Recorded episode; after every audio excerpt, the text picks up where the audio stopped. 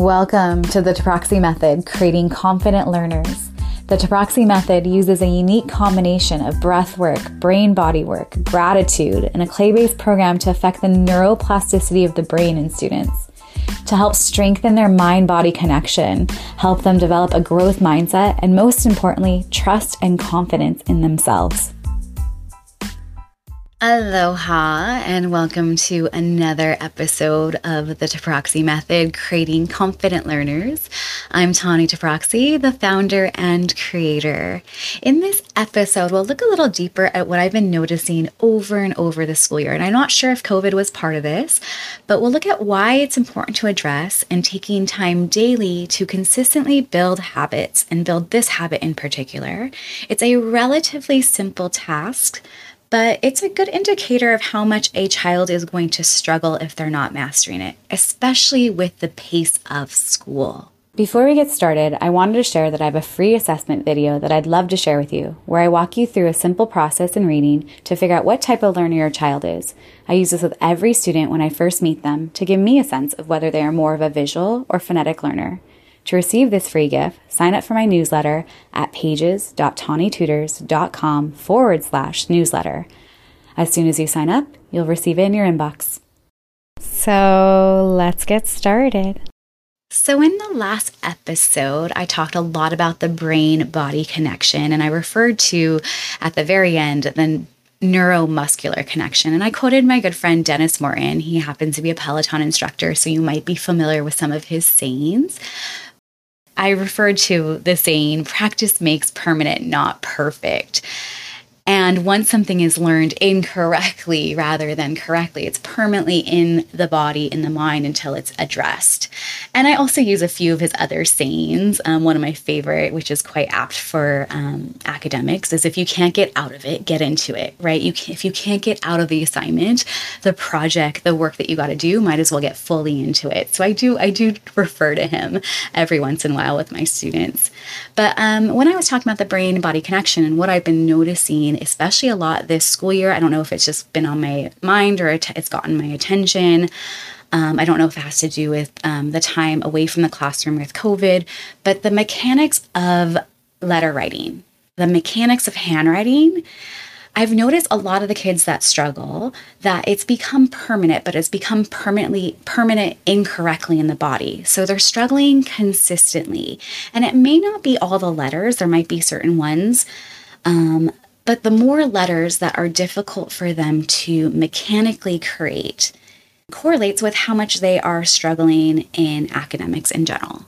I take the time to explicitly teach handwriting when necessary. So, in the Taproxy method, I use a neuromuscular connection, the brain body connection, with balance work, crossing the midline with balance. And there are very few movements in life where we're crossing the midline. Crawling happens to be one of it, one of them. So when we're a baby, our, our brain is developing and we're using both the left and right hemisphere as we're learning to crawl and then walk.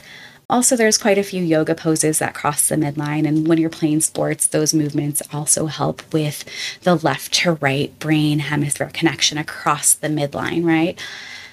And I've taught yoga before. I've been teaching academics for over 20 years, but what I notice as a teacher, if you look at somebody in yoga who is a beginner versus somebody who has been practicing for a long time, the body language is completely different. But also, they're able, these advanced yogis, or the ones who have been practicing beyond a beginner status, they're able to make these micro tweaks in their practice through adjustment, through verbal cues, because that brain body, that neuromuscular connection has strengthened. It's, it's there. So, this common struggle of the mechanics of handwriting, the mechanics of letter writing, has become a good indicator of whether or not a student is going to struggle, especially in reading, spelling, and writing. But I'm seeing this in kids in second grade, fourth grade, but even as late as sixth grade. And it's just the mechanics. So a lot of times I'm not sure if it's just not being taught explicitly to them in classes anymore, or there isn't enough time devoted to the task at hand, or they haven't done it with enough intensity to master the skill. And when I talk about intensity, I'm referring to having enough time. when I homeschool, I prefer to see a student one a student one-on-one daily so that we can pick up from where we left off the day before. And this is the type of intensity I'm talking about. You're going to get much more done 10 minutes a day, seven days a week versus 70 minutes one time a week, right? It's the consistent snowball effect of building on one task until it's mastered.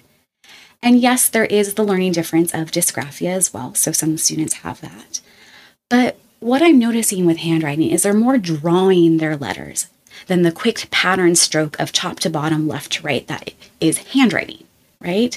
They'll often draw from bottom to top or trace back parts of letters to go back and fix things, or they'll even fill them in. So it's not really that process of writing, it's more the drawing stroke.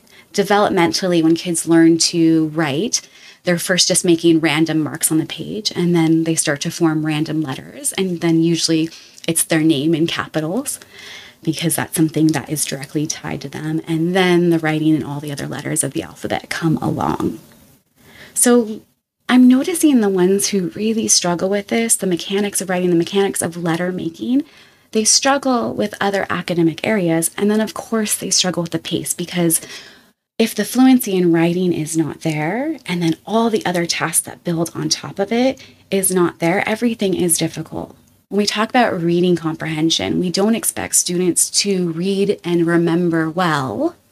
They might remember, but remember well and comprehend fully if the mechanics of, of reading fluently is still difficult for them. Just getting through the sentence itself is taxing, right? That's taking all the brain attention. So then the comprehension, the deeper thinking, the evaluations are just not there.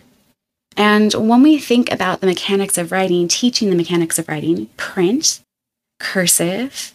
Those are different skills, but also the strokes of top to bottom, left to right as well. So if we just pretend to write an H really quick and you go bottom to top and then make the rainbow in the middle, and just kind of do that in the air.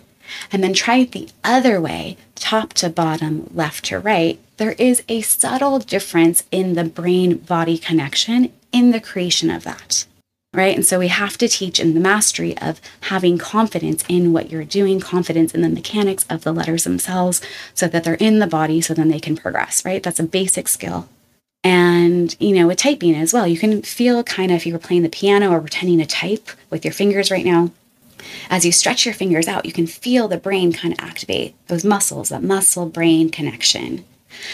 So, a person who doesn't, who knows this in their body, right? If there's that whole idea, like sometimes our brain does forget. If you were to go to your locker in middle school and you forgot your, you know, locker code, sometimes if you just shut off the thinking brain and you just use the hand, the muscle memory, you'll remember your code to get back in. Same with computer passwords, right? So the same thing. So once the muscle memory is there, the body knows it. So this needs to happen with typing, print, and cursive. And there's just a difference with a child or an adult who knows how to type without looking at the keyboard, and then the pointer fingers video game style type of thing. And we're lucky in these modern days, there is a great resource, typing.com or Typing Club, any of those, where you can have your child, you know, practice daily 10, 15 minutes until they are fluent.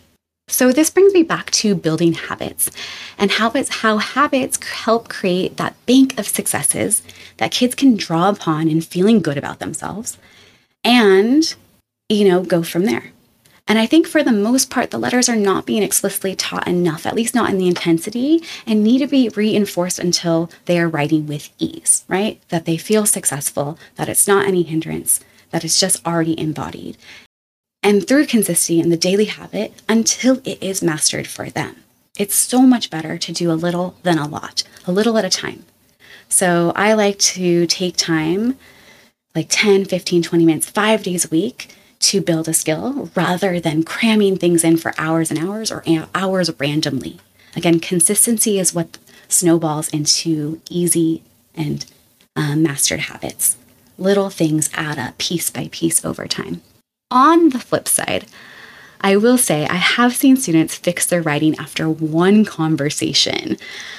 Once they're made aware for some reason, their writing looks that writing is important and how it looks is important and the mechanics of it, they just fix it because it's now in their awareness. I see that a lot too with kids who um, are just not aware of how many minutes there are in an hour or how many months there are in the year or what the days of the week are, right? There's just not an awareness. And once that starts to be asked, you know, every time I see them, they start to pick it up pretty quickly. So they haven't realized that it's important. And so they have to be explicitly directed to the task. So in this case, yes, handwriting needs to look a certain way in order to be presentable. Um, it needs to go, you know, in that mechanics, that stroke, top to bottom, left to right for the most part. But even today, one of my older students, his handwriting was better than I usually see it. And I asked him about it, and he's like, Yeah, it has to be for this assignment. I'm focusing on that. So, for some kids and some adults, depending on the task at hand and how much focus they are doing, that shifts a bit. But until something becomes automatic and permanent, and I mean permanent correctly in the body, it will always be taxing both mentally and physically for students. And that just means there hasn't been enough time devoted to that task at hand. And a lot of times people get stuck in the comparison trap, right? Oh, this is a skill from an earlier grade, kindergarten, first, second grade, or all my sons or daughters, um, classmates have mastered it, so I shouldn't spend any more time on this. We get stuck in comparing them to someone else's process. It takes as long as it takes for them to master it. It takes as long as they need, and it needs to be addressed until that pace is reached, right? That fluency is there for them. The mechanics is there for them. A child needs as long as they need to become a master at their own craft, at their own learning, right? This is them. Nobody can go into their brain and do the brain work for them, the body, the brain body work as well. And so these consistency of the habits add up exponentially over time, right? Two becomes four, four becomes 16, and so forth. So don't be afraid to start out with just the smallest task at hand, to go back to what needs to be fixed, to fill in gaps, to master certain things, right? Sometimes we have to take a step back to go two steps forward.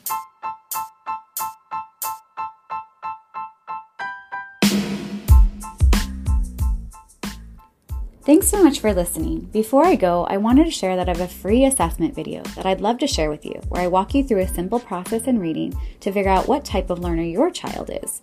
I use this with every student when I first meet them to give me a sense of whether they are more of a visual or phonetic learner, as it helps better prepare me on what tools are best to use moving forward. To receive this free gift, sign up for my newsletter at pages.tanitutors.com forward slash newsletter. As soon as you sign up, you'll receive it in your inbox.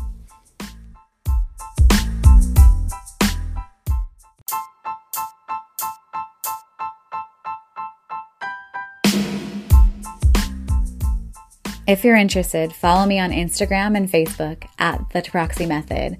I also take on a very few select private one on one clients worldwide for homeschool support and tutoring work. Email me at tani.taproxy at tanitutors.com. Have a blessed day and aloha.